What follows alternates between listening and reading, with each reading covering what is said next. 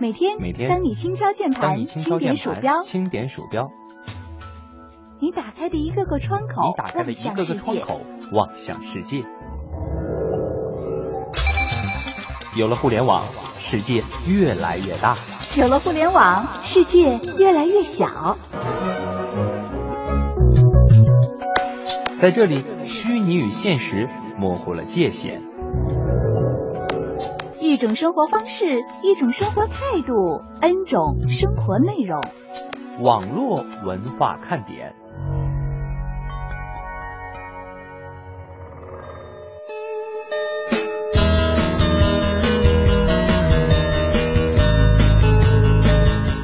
网络文化看点今日微语录。刚看到一句很好的名言：我们无法拉伸生命的长度，但是我们可以拓展生命的宽度。嗯，我觉得这句话太有道理了。意思就是说呢，虽然我们无法再长高了，但是我们可以继续长胖。今天给我妈发了一个一百块钱的红包，她问我为啥点不开，我说不能，你再试试。于是又发了一个一百的，然后她就把俩都收了。唉，姜还是老的辣呀。有一位总统带着孙子散步，有一个乞丐向他鞠躬敬礼，总统马上驻足还礼。孙子不解了，这只是个乞丐啊！总统回答：“我绝不允许一个乞丐比总统更有礼貌。凡是你对别人所所做的，就是别人对你所做的，这是历来最伟大的教诲。不管呢你对别人做了什么，那个真正接收的人并不是别人，而是你自己。”夏天活捉到蚊子该怎么办呢？当然要抚养他，送他上学，给他买房子，帮他娶媳妇儿，给他看孩子。不然你还能怎么办呢？毕竟他身上流的是你的血呀。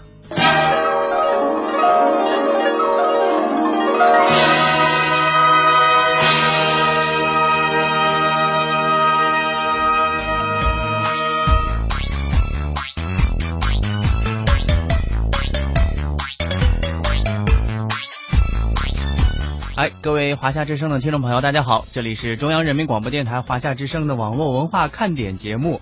今天啊，不一样的声音又出现了，我总是出现在一些很意外的时间哈。嗯，我是谢哲，我是舒涵。嗯对于谢谢哲的到来，或者说对于我们俩今天的搭档，昨天已经有预报，哎 真的吗？真的呢。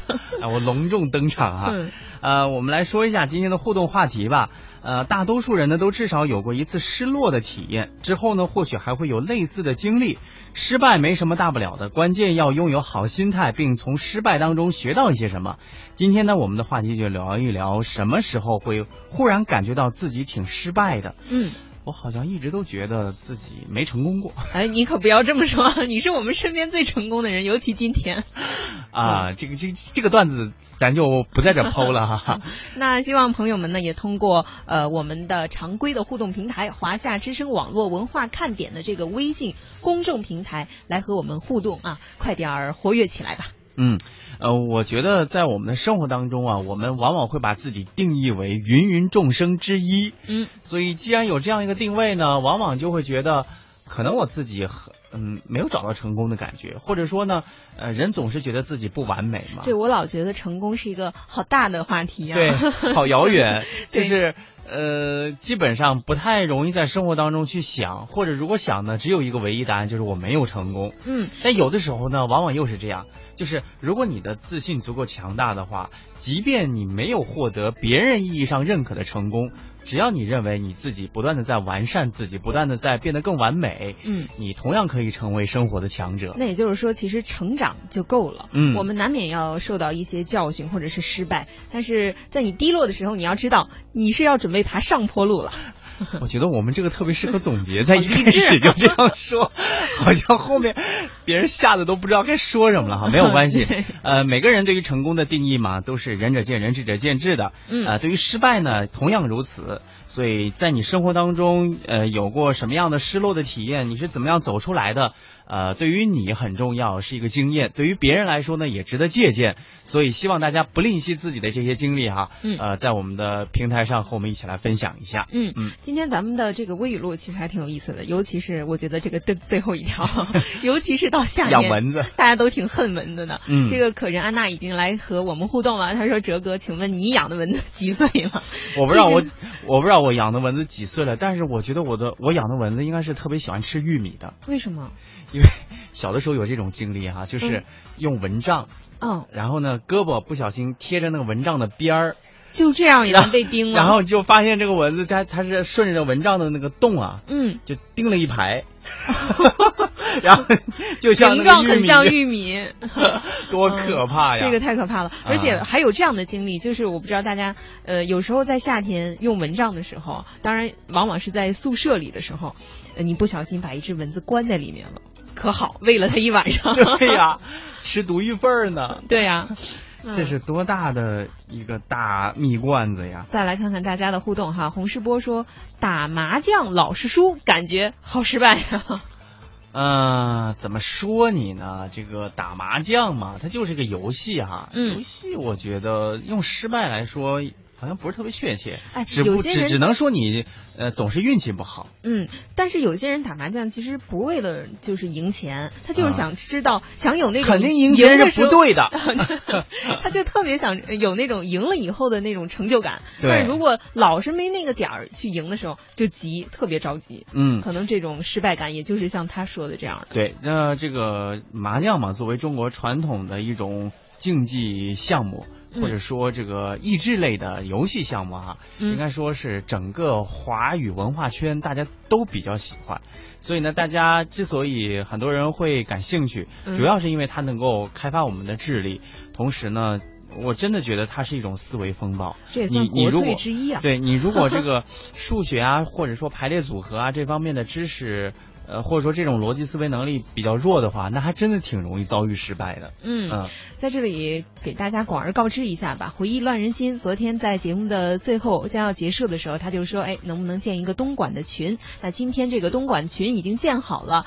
呃，他说帮大家来念一下吧。呃，这个当然我们要说一下了，有东莞的朋友们注意听了，东莞群的群号是四八四五五零六八四。再来一遍哈，四八四五五零六八四。东莞的朋友一定要加入这个组织，可能呢，大家有许多像在线下的这个互动活动，呃，组织起来都是非常好的。嗯，继续来看我们的这个互动话题啊，疯丫头说得不到我妈对我的认可，是我最失败的事情，不解释。啊，的确，得到父母的认可呢，是每一个子女都希望这个。实现的一个理想吧。嗯，但是有的时候呢，我从小到大，我妈也不认可我，她就不是那种赏识性教育的，永远是批判性教育。你要知道哈，就是越是你自己身边亲近的人，越不太容易能够认可你。对，而且我觉得父母是这样的，他不愿意当面夸你，对，但是他会在背地里，其实他很为你骄傲的。你要知道，你不在的时候，你的母亲和其他孩子的母亲在一起交流的时候。我们家女儿傲娇的表情，出乎其类，拔乎其萃的。所以我再给疯丫头出一招哈，实在不行你就像我们微语录说的，给你妈发个红包。对，小肥肉啊，小肥肉说游戏过不了，玩了三十次都没有过，太失败了。你不会查秘籍吗？哦，还有这东西啊！不玩游戏的人 不太懂啊。小飘他说那个我喝红牛开出了一个再来一罐。那个我不知道怎么兑换，我就觉得挺失败的。但是我觉得你能开出这个已经挺成功的了。对啊，就是有的时候这农民，嗯，他这个也到了这个春天，他要撒农药嘛，嗯，然后开了一瓶农药，再来一瓶啊，还有这样的吗？原来农药里都是这样的，开个玩笑哈。嗯，呃，我们也欢迎大家继续来跟我们互动。舒涵，跟我们再说一下这个互动方式吧。嗯，互动方式就是大家关注我们的华夏之声网络文化看点的微信公众平台啊，咱们的点心也是呃日常都在这里互动哈。我知道下午你们一定困了，赶紧精神起来吧。嗯。呃，另外呢，我们也可以通过这个微信，呃，还可以在我们的这个呃，应该是腾讯的微博上，呃，搜索“华夏之声网络文化看点”，也可以和我们互动。嗯。啊，再来看一下大家和我们的这个沟通哈。可人安娜她说，呃，我觉得最失败的时候啊，就是和老公说话说了半天，他竟然一点反应都木有，而且还说了很多次要经常聊天聊天，他就是不说话，好失败呀。嗯，还有沈华侨他说，成功男友。说到失败呢。最近一次同学聚会，看到老同学一个个的结婚生子、买车买房，再看看自己，就感觉自个儿特失望。嗯我还真的觉得你没必要为此失望，因为他们过不了多久就会为自己的孩子买不起车、买不起房而感到失败了。你怎么这么 有前瞻性呢？我觉得这样就是安慰你一下。呃，不管怎么说呢，每个人可能在每一个时期呢，都会选择自己最佳的状态。呃，如果说你自己没有觉得是自己这个最佳的状态呢，可能由于各种各样的主观的、客观的原因都有。嗯呃，不妨呢去找一找这个原因。如果是客观的原因呢，就不不需要太苛求自己。嗯如果是主观原因呢，我们就改善自己，让自己变得更加像理想的状态。对啊，其实嗯幸福嘛，不是比出来的，就是你自己满足，还有适时的去满足，其实也是一种获得幸福的方式。对，还有一个幸福啊，我觉得和别人比，每个人都没有可比性。我嗯个人觉得哈，就是你自己的今天比你的昨天有更进一步，我觉得这就成功了。嗯，嗯。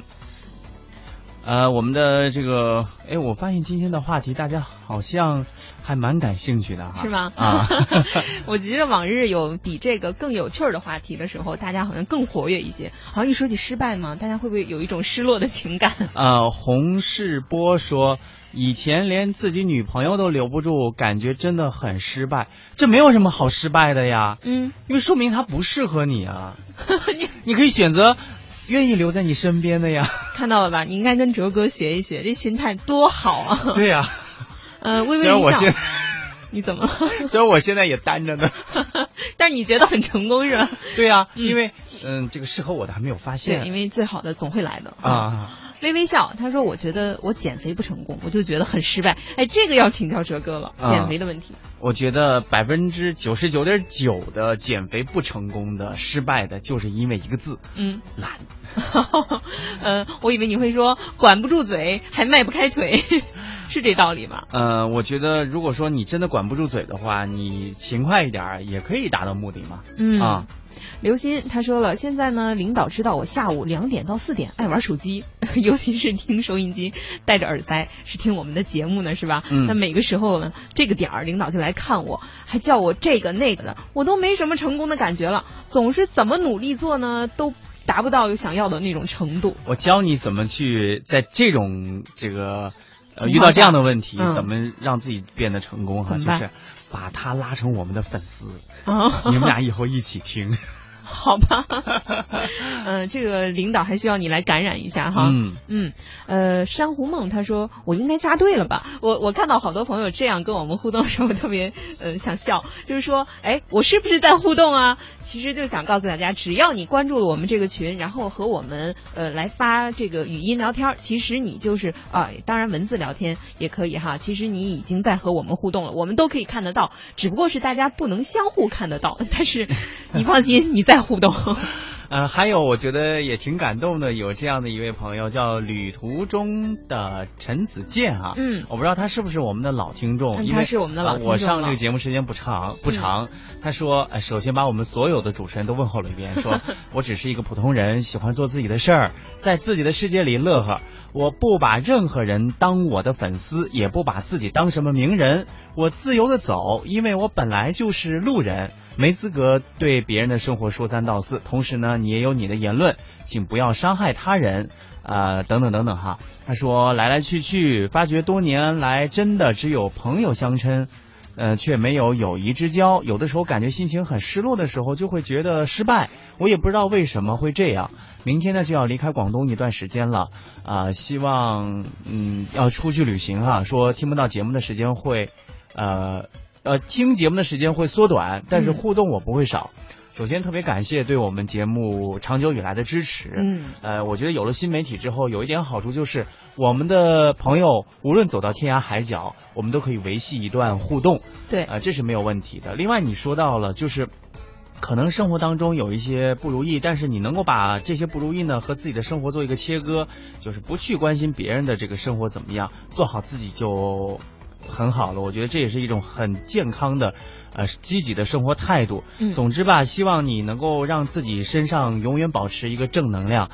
同时呢，呃，在力所能及的情况之下，能够影响身边的朋友。嗯嗯可以听得出来，子健应该是颇有感慨的这一段时间哈。嗯嗯，不管你今呃今后哈会到哪里，我们祝福你。这个网络文化看点随时在你身边。他还要回来的，他说只是离开广东一段时间呢。对，在哪儿都能听得到哈。啊，嗯，小肥肉说：“我跟我爸爸永远沟通不了，我怎么跟他沟通都会被骂，太失败了。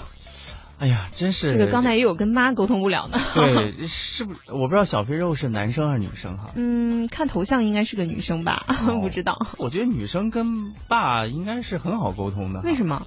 因为一般都是儿子跟母亲比较容易沟通一些，嗯然后女儿跟父亲，这不是小棉袄吗？嗯，但是好像我跟我妈就是讲话多一些，因为嗯我爸不太爱问，他也不太关心的样子，嗯 至少在表面上不太关心。我觉得有可能他是通过我妈在关心我。哎，我给你个建议啊，这也是我的个人的一个经验，嗯就是你可以观察一下你的父亲在生活当中和什么样的人呃比较容易亲近，就是他的朋友当中和他比较亲近的朋友，对有着什么样的一些性格啊，嗯呃，可能。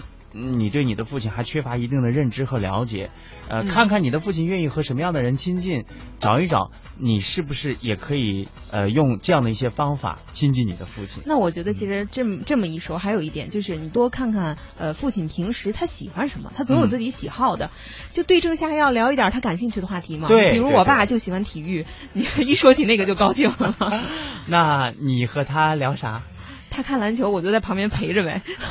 慢慢的，我也懂了一点点。哎真不错呃 地平线他说：“我们可以不成功，但不能不成长。那不能成为优秀的别人，但可以成为更好的自己。人生嗯在于跑出自己的节奏，最好的自己永远在路上。这个得给他点赞了，我就是喜欢看这样的话，你知道吗？特别正能量。我特别喜欢搜集这些正能量的段子。嗯嗯呃，洪世博还说了：“哲哥，你单着，我可双了，现在儿子都有了，嘻嘻。你还开老人家呢？好吧，啊简单快乐。他说，我每次看到报道说深圳的平均工资是多少的时候，我觉得我拖后腿了，这种感觉特别失败。没关系，你才多大呢？你总有一天会成为这个平均线以上的哈。对，是引领这个提高平均线的人。还有一个，真的，你不要把你的这个收入和你的幸福指数划等号。嗯你知道世界上这个幸福指数最高的一个国家叫不丹吗？嗯呃，看毕淑敏写过的一些文章就说到，呃，这个国家可能每个人是。嗯，也不是很富裕，但是他们的幸福指数特别高，就是因为他们把自己的幸福建立在了一些很容易得到的、很容易索取到的一些事物上，哦所以他们特别容易有满足感。对，嗯。这也是就看幸福感，其实来源于你自己的满足感。对，嗯。我在想，如果我是一个很高层的领导，可能用一些比较世俗的衡量标准来看呢，也许你真的是挺成功的，嗯。你收入也不错，嗯。但是你也许真的找不着一个能够自己踏踏实实陪家人吃饭的时间，还真是。嗯，你也找不着一个能够自由健身的时间等等，因为你知道，职务越高，他身上担的责任也越多呀。对呀、啊嗯，如果让你做你们公司轻轻松松的，如果你要做你们公司的领导，你每到月底的时候，不是想着你能挣多少钱，而是想着有多少人要问你拿工资。对，其实你不在其位不谋其政，你也不懂他的苦恼啊。对，我们就说一说那些呃这个世俗的成功人士，他们面临的一些不快乐的事情，也许顿时觉得自己好快乐。哎呀，啊，我们们互动稍微暂停一下啊，嗯你看到了十九分了，我们今天的这个每日新词还没说呢。说点正经事儿。今天的每日每日新词哈叫避雷，呃，这个词呢其实是网络语言，它就是作为这个抗战剧最主要的关键词。导演古锦云认为啊，尊重历史和追求品史诗品质的作品应该成为抗战剧创作时的共同诉求。我们呢不做抗战雷剧，没有商业的明星，本土的红色资源是优势。嗯，雷剧呢，一般是用来表示让人震惊、哭笑不得、感觉不舒服、漏洞百出的电视剧，具有美誉度低、收视率高的特点，人气居高不下，同时骂声呢也是铺天盖地的。常见于网络以及媒体评论。常用于形容某些题材另类或者翻拍经典作品的电视剧。嗯，其实啊，我们生活当中可能看到的雷剧都有很多哈。对啊，我们就不宣传它了。对，有的时候呢，真是全图一个乐哈。我知道大家就开心就行了。对，有的时候他可能拍的，就他自己觉得我拍的可能是个正剧吧。嗯，没想到变成了一个娱乐节目。这挺好的。对，就是你只要把他的这个。呃，电视剧的归类重新画一下，嗯，你就能够很平和的来看待这样的对，反正大家看电视剧嘛，不要太认真了。对对对。嗯。我是你们的网络文化看点，你们是我的小点心，伴着你们，你们也伴着我。有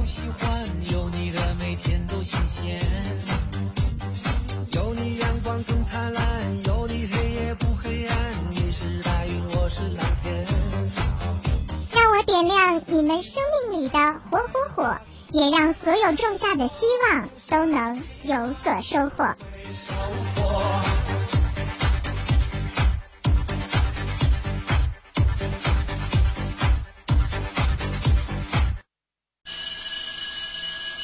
一男人和他老婆在火锅店边吃边聊，正高兴时，有个少妇走了过来，直视着男人说：“我怀孕了。”他老婆先是一愣。紧接着甩手就给男人两个耳光，又拉又扯，连哭带闹，男人是欲哭无泪。这时少妇又悠悠的来了一句：“麻烦你把烟掐了吧，谢谢。”从那以后，他戒烟了。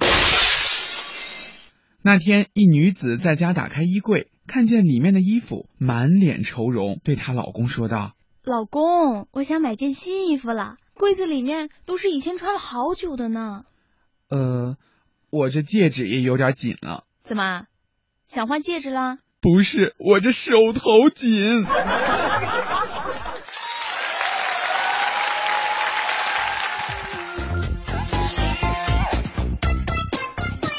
清凉一下。给大家送上这么两个开心的小段子哈，嗯，算是网络文化看点，在这个夏天给大家一点点新鲜感，嗯，一点福利喽。啊，我们的互动仍然在继续。今天我们节目的一开始说到了，就是呃，你在生活当中遇到什么样的呃情况，会让你觉得有那么一些失落感？对，你在某种情况下，你会觉得自己特失败。嗯，快来跟我们分享一下，说不定你说出来，你就不低落了。嗯，呃，我们之前还说到了避雷的话题哈。这个，呃，有一位暗月小龙，呃，对，他说说避雷正下雨呢，又没带伞，还戴着耳机，吓我一跳啊！真的，我们说这个避雷跟你的避雷不太一样。但是是这样的啊，就是如果说你在一个户外比较空旷的场所，真的，如果雷雨很大，你宁愿不要打伞。哦，因为伞如果是金属把的话，它会把这个雷引下来。哦，啊，那是不是戴耳机也有一定的影响？有有有，嗯嗯，所以还是安全第一哈。嗯。欢迎大家继续和我们互动哈，我们的互动方式有两种。嗯，首先是在微信公众平台，呃，搜索我们的公众账号“华夏之声网络文化看点”，呃，关注我们，并且跟我们互动，你就已经参与到我们这个节目中来了。那当然，大家还可以在我们的新浪呃腾讯微博上，呃，搜索“华夏之声网络文化看看点”来和我们进行互动。嗯，好，接下来呢，我们再来看看一件特别有意思的事儿啊。不过。呃，在说他的时候，可能大家要做好心理准备。为什么呀？嗯，有点恐怖。随着北半球进入盛夏，多个国家相继进入高温烧烤模式。中东国家伊朗日前甚至爆出了高达七十四摄氏度的热指数，哈。妈呀！啊，想一想，基本上是半半熟了，哈。对啊，所以瞬间觉得我们挺幸福的。嗯。那么提到降暑的方法呢，不少人也都会脱口而出哈，喝冷饮、游泳、吹空调。不过在二零一五年这个准史上最热年，这些老套路显然不够给力。避暑技术哪家强？下面我们就来看看国外高人们使用的各种奇招。嗯，天气热没关系，高人呢有招来化解。爱搞发明创新的日本人啊，就剑走偏锋，他们想出了一个能能够让人透心凉的避暑方式 是什么呢？逛鬼屋。日本横滨市推出了一款。出租车灵异游，呃，商家呢会驾车带着乘客去看当地著名的凶杀案的现场。嗯，传说中灵异经常出没的墓园、山中隧道、废弃的酒店旅馆等等吧，令人毛骨悚然的地方，让体验者呢。不用去吃什么冰激凌啊，在吹风啊，都能体验到最原始的寒冷。我觉得有点得不偿失吧。一万一下出个好歹呢？对呀、呃，再来看看欧洲国家瑞士，最近呢，居然也是热浪滚滚的。你知道吗？在我的印象当中，瑞瑞士永远都是啊、呃远山，然后山上覆盖着皑皑的白雪，嗯，啊、就是这样的一个呃非常令人心旷神怡的清凉世界哈。嗯但是呢，这个国家目前也遭遇了热浪的侵袭。为了能够让农家牛喝水解渴，瑞士当局也是蛮拼的，下令出动军队驾驶直升机从法国边界的湖泊运水给本国偏远的山区的牛喝。不过呢，瑞士的这项举动遭到了法国地方官员的抨击。法国人说，瑞士军队的行为并未获得他们的批准，形同偷法国水。哦 哦，这个其实我觉得对牛这么好，难怪那些进口牛肉和牛奶那么贵呢。对，成本好大呀。啊、那我们再回到亚洲哈，和我们的邻居日本走这种恐怖路线相比，韩国人想出的解暑方式还是要清新许多了。今年夏天呢，韩国釜山的地铁上啊，布置了海滩地铁这个车厢，它的车厢地板、墙还有玻璃上啊，都描绘着沙滩还有波浪的美景，让乘客们在乘坐的时候啊，仿佛置身海滩，为炎炎夏日带来了一份清凉，就有点嗯望梅止渴的感觉啊，全凭想象。但是我觉得，就比较了一下，嗯 还真的就是韩国人想的这一招，似乎有那么一丁点作用。嗯，就是其他真的不太靠谱经常说的心静自然凉，是吧？呃，来看看小宁妹纸说：“我只是一个普通人，失落的事多多少少肯定是有的，但我人生最成功的就是有爱我的爸爸妈妈、男朋友以及三个闺蜜。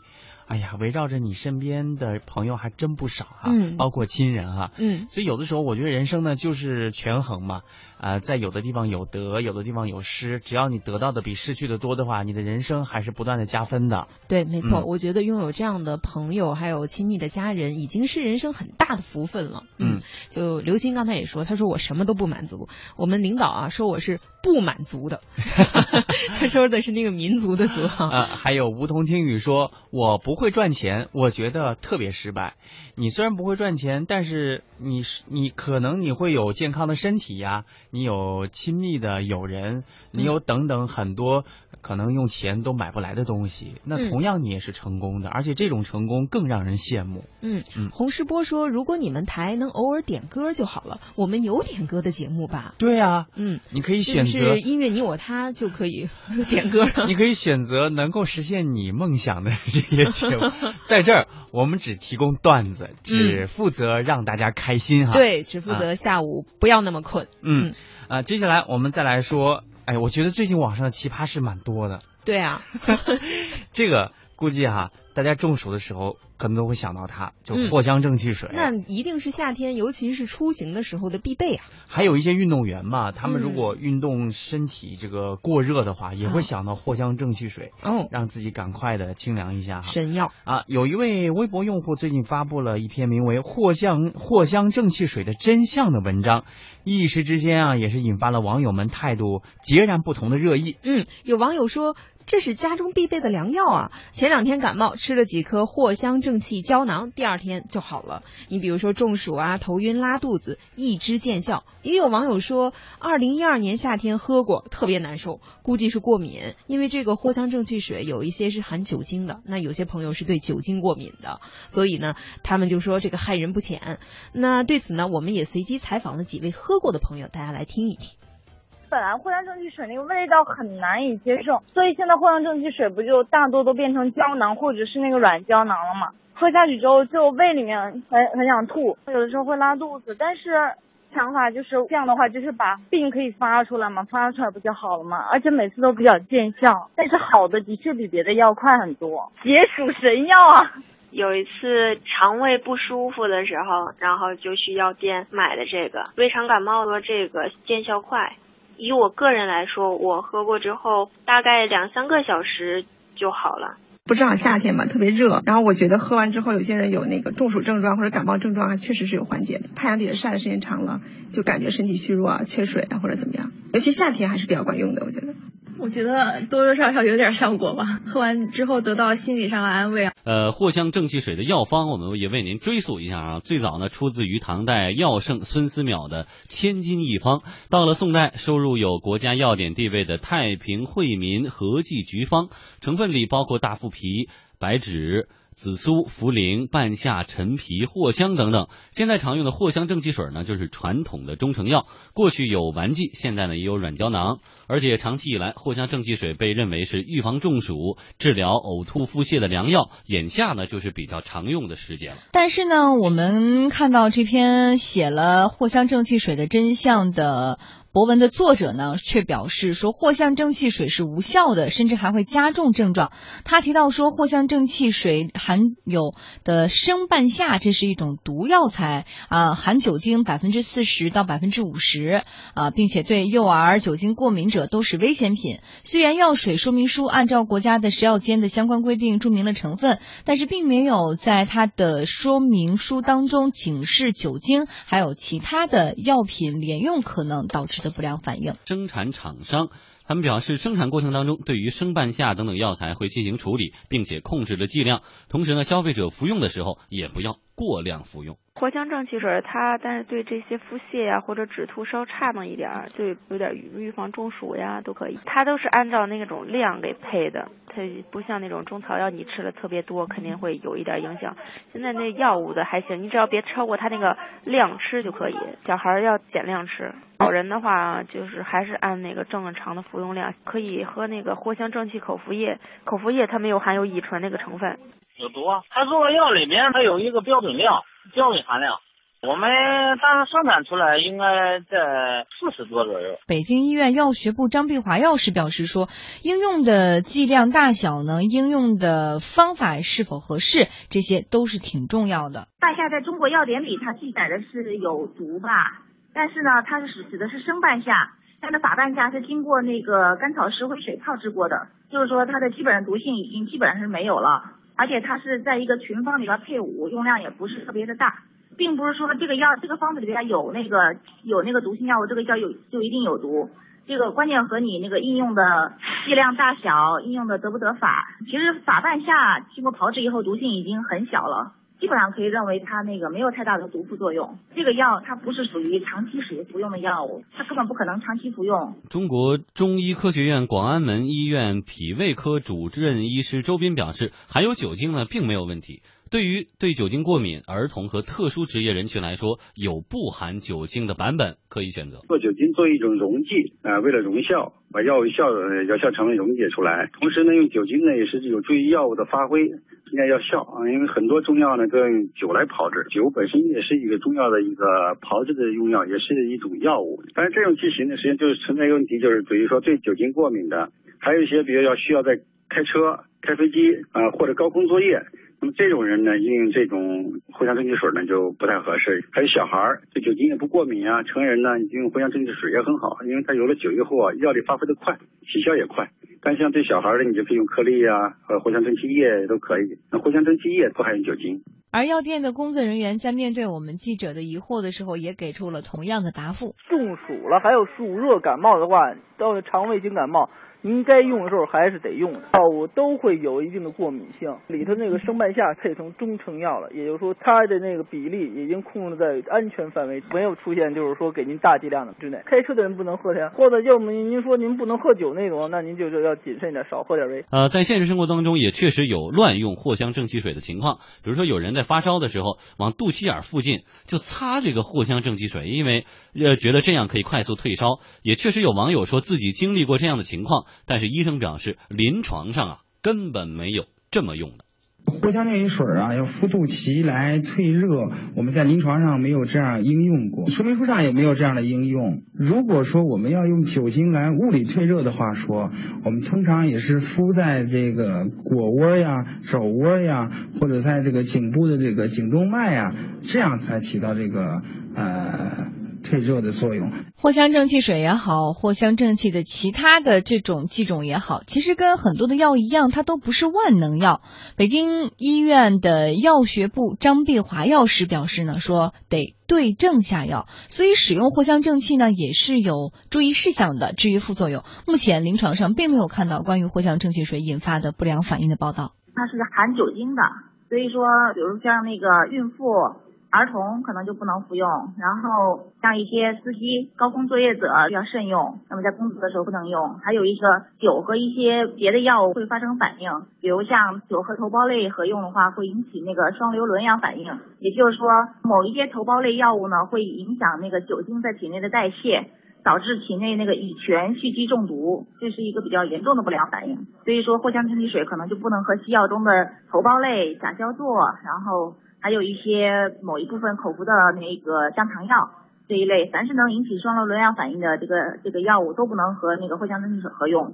至于说这个药如果单用的话，应该是没有太大的副作用。临床上没有看到这种藿香正气水引起不良反应的报道。还有医生表示，中暑呢也是分为阴暑和阳暑。一般来说，温度升高由高温引起的头晕、眼花、发烧、晕厥这种行为叫做阳暑。藿香正气水当中呢，大多数成分属于温热的药物，所以呢并不适宜治疗阳暑。而藿香正气水呢，一般针对于乘凉。吹空调、过度吃冷饮等导致的外感风寒、内伤湿冷、头疼、头疼发冷、胸闷恶心的这种阴中暑的这种情况是有效果的。对于阳暑的病人，我们要一般要主张用一些清热解毒的药，比如说金银花、黄芩、连翘、菊花。阴暑的病人，我们主要是要祛湿健脾。你知道我听了这个报道之后，有一种什么样的感受吗？嗯，就是。我觉得每个人啊，真的要有一种心态，就是一辈子做一个好学生。啊，就是没想到这个简单的藿香正气水里面还有这么大的学问。对我以往对于藿香正气水的这种认知吧，可能跟这个风油精差不多，就是可以随便使用的。当然，风油精它不能喝哈。风油精可以喝的，是吗？风油风油精有食用的这个。那我再跟你学学。但是它不是说直接喝哈，它一般就是滴在水里一两滴就可以了，也是有解暑的功效。我觉得如果是它是食物食疗的话，可能大家还可以尝试一下。嗯，但是你看藿香正气水，它是实实在在的药物，中成药，所以呢，大家在使用的时候就不能够仅仅满足于身边有一些朋友介绍说藿香正气水可以在什么时候时时候喝，如果它不具备一定的这个医学知识的话，我还是建议大家哈，谨遵医嘱，那是肯定是最安全放心的，最保险的还是对。到医生那里去咨询一下。对比方说这个健康快乐呃这个简单快乐他就说了，前几天呢头疼就去买了一盒藿香正气水喝了一管。效果不错，昨天又不舒服，准备喝，结果一看那里面有沉淀物，不敢喝，不知道是不是都有沉淀物。我觉得没有关系啊，你可以拿着这个药水瓶去这个呃医生那儿去咨询一下，这是一方面。还有一方面，我也不知道你为什么会想到喝藿香藿香正气水啊，是不是谨遵医嘱的，或者只是别人告诉你这方面的知识，它是不是适合你呢？今天我才知道，原来这藿香正气水当中它是有酒精的。啊，对啊，所以如果说你是要开车的，嗯，或者你是有高危作业的。那还不一定就是无论什么时候都适合喝。嗯，对，可以选择像软胶囊或者是藿香正气液，不含酒精的。对。但是据我了解，就是酒精在这个药里面啊，算是一味药引子。就是如果从中医的角度来讲的话，刚才在这个音频里也有医生提到说，这个它是有助于这个药效的发发挥出来的。嗯。但是也是有一定适用人群的吧？你比如说像孩子或者是特殊工种。而且你如果说呃呃这个同时要服用其他的一些药物的话，它可能就不太。适合在一起服用哈，在这里面是有讲究的，所以不管怎么说，吃药的事儿大家千万不能够当儿戏哈。即便是我们生活当中常见的，我们用了啊好几百年的这种。呃，藿香正气水也是应该谨遵医嘱的。嗯，给大家说一件事情吧。这个爱情三脚猫在我们这个群里面发来了一个消息，希望我们广而告之一下。也就是中山的朋友们哈，中山的朋友们去注意来关注一下中山的群。在本周末呢，有一个参观影影视城的活动，是在孙中山先生故居的旁边。那想去的点心呢，可以加入中山的群，群号是五九二零二三四五。希望大家踊跃的参加爱情三脚猫。猫他们也是经常组织活动的人，是非常呃可信可靠的。也希望大家能在这个活动中呢交到更多的好朋友。嗯，还有朋友在找找组织哈，嗯啊，是叫幽冰儿说两位下午好，旅行求带怎么找到那些嗯那点心朋友？有时候因为做错事会觉得很失败，但是我不会气馁的啊。当然了，这个。就凭你做错事会失败，但是不会气馁这个精神，你就一定能够找到好朋友。对，那其实加入点心已经呃，我们这个群已经找到了组织。那另外也看你身在哪个地方，可以加入咱们这个各个城市的分群哈。呃，当然要和我们这个群的主要的这个联系人去呃联络，呃，要可靠的这个消息，呃，不要随便的加入什么群。嗯。哎呀，我觉得身在这样一个科技不断发展的时代，真是一件非常幸福的事儿。你看，有了这么多的互动方式，你要真的想做一个孤独的人，还挺难的。嗯，总是能够找到一些朋友，很难独善其身了，是吧？嗯，对，呃，所以呢，有的时候想一想，科技真的是改变了我们很多的生活，有很多传统的行业，可能再过不了多久，或者说已经慢慢的在走向消亡了。嗯嗯，科技的快速发展哈，就是给了我们。最直观的感受就是更加便利高效的生活体验。人们在进行享受科技带来的新生活的时候，也渐渐失去了一些最基本的生活技能。根据英国《每日邮报》的报道说，人类正在丢失阅读地图、使用指南针、背诵亲友电话等技能。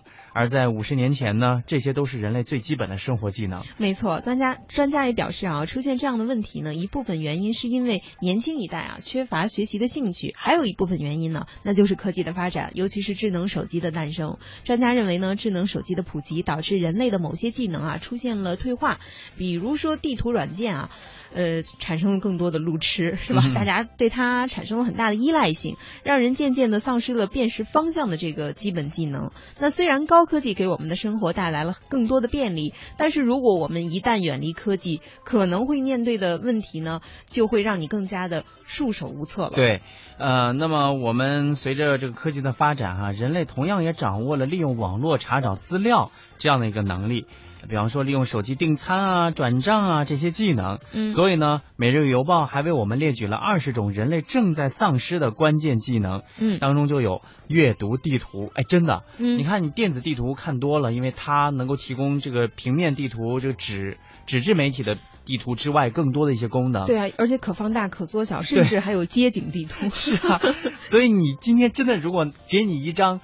这个纸上的地图，你未必能够找到你的目标。对啊，我我生活中有许多朋友，一打开地图，首先要说几句话是上北下南 左，对，这就是要先捋一下方向的人。对，还有使用指南针辨别方向。你知道现在很多的智能手表，它都内含这个指南针的功能，嗯，它会随着你方位的变化，自动的呃给你提示不同的方位哈。那你如果真拿到一个指南针，可能还真的。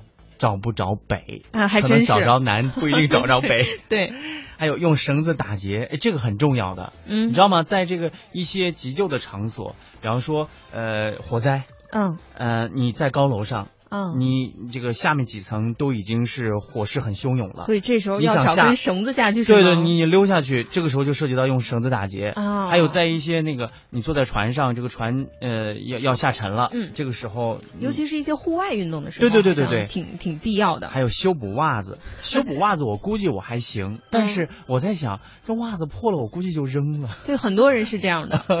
还有在书中查找资料。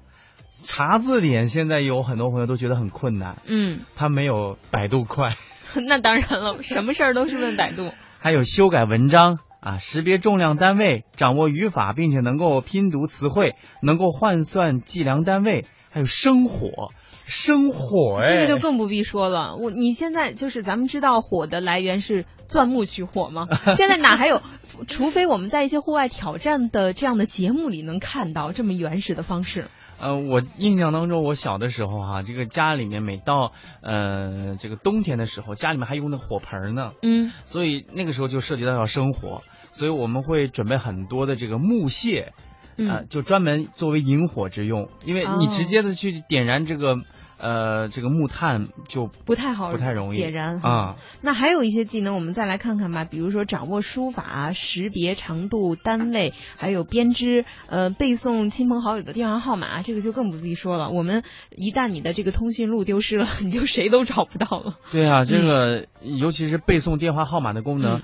我在说我们不说别的吧，嗯，就自己的亲人的电话号码，我觉得应该是对，还真是建议大家记几个，因为啊。万一你的手机没电了，或者说手机丢了对、嗯你身边又只有嗯。嗯开不了机，你就找不到这些人，这个真的是千万别让自己抓瞎哈。嗯，还有啊，识别一个地方的动植物，这个好像离我们就更远了。那比如说打字啊，用烤箱烤面包，呃，裁剪裤边儿，安装插座。老师说 你还会几个呀？我那天我就遇到了一个麻烦，就嗯我们家电灯出问题了。嗯，其实我觉得我大概是上初中的时候，就是换灯泡，这简直是太方便了。嗯，为什么我现在已经不会了，技能退化了？就我不敢下手了，哦我总觉得会被怕被电着。就是懂得越多，怕的越多了。我们这个互动群里啊，刚才也有朋友跟我说，说舒涵坐在你旁边的帅帅是谁呀？好像第一次听他的节目耶。哎，这个得向你隆重介绍啊，这是我们身边的运动达人，特别青春无敌正能量的谢哲哥哥。那当然也有同朋友们已经听出来了，疯丫头她说谢哲男神说话好有正能量。谢谢谢谢哈，嗯呃，如果以后有机会的话，还是要经经常过来打打酱油哈。嗯，好了，今天呢，看看时间已经到了十五点五十七了，我们暂时今天的网络文化看点就和大家开心到这里。嗯，希望大家能够一如既往的支持我们。好，再见下。周时间再见。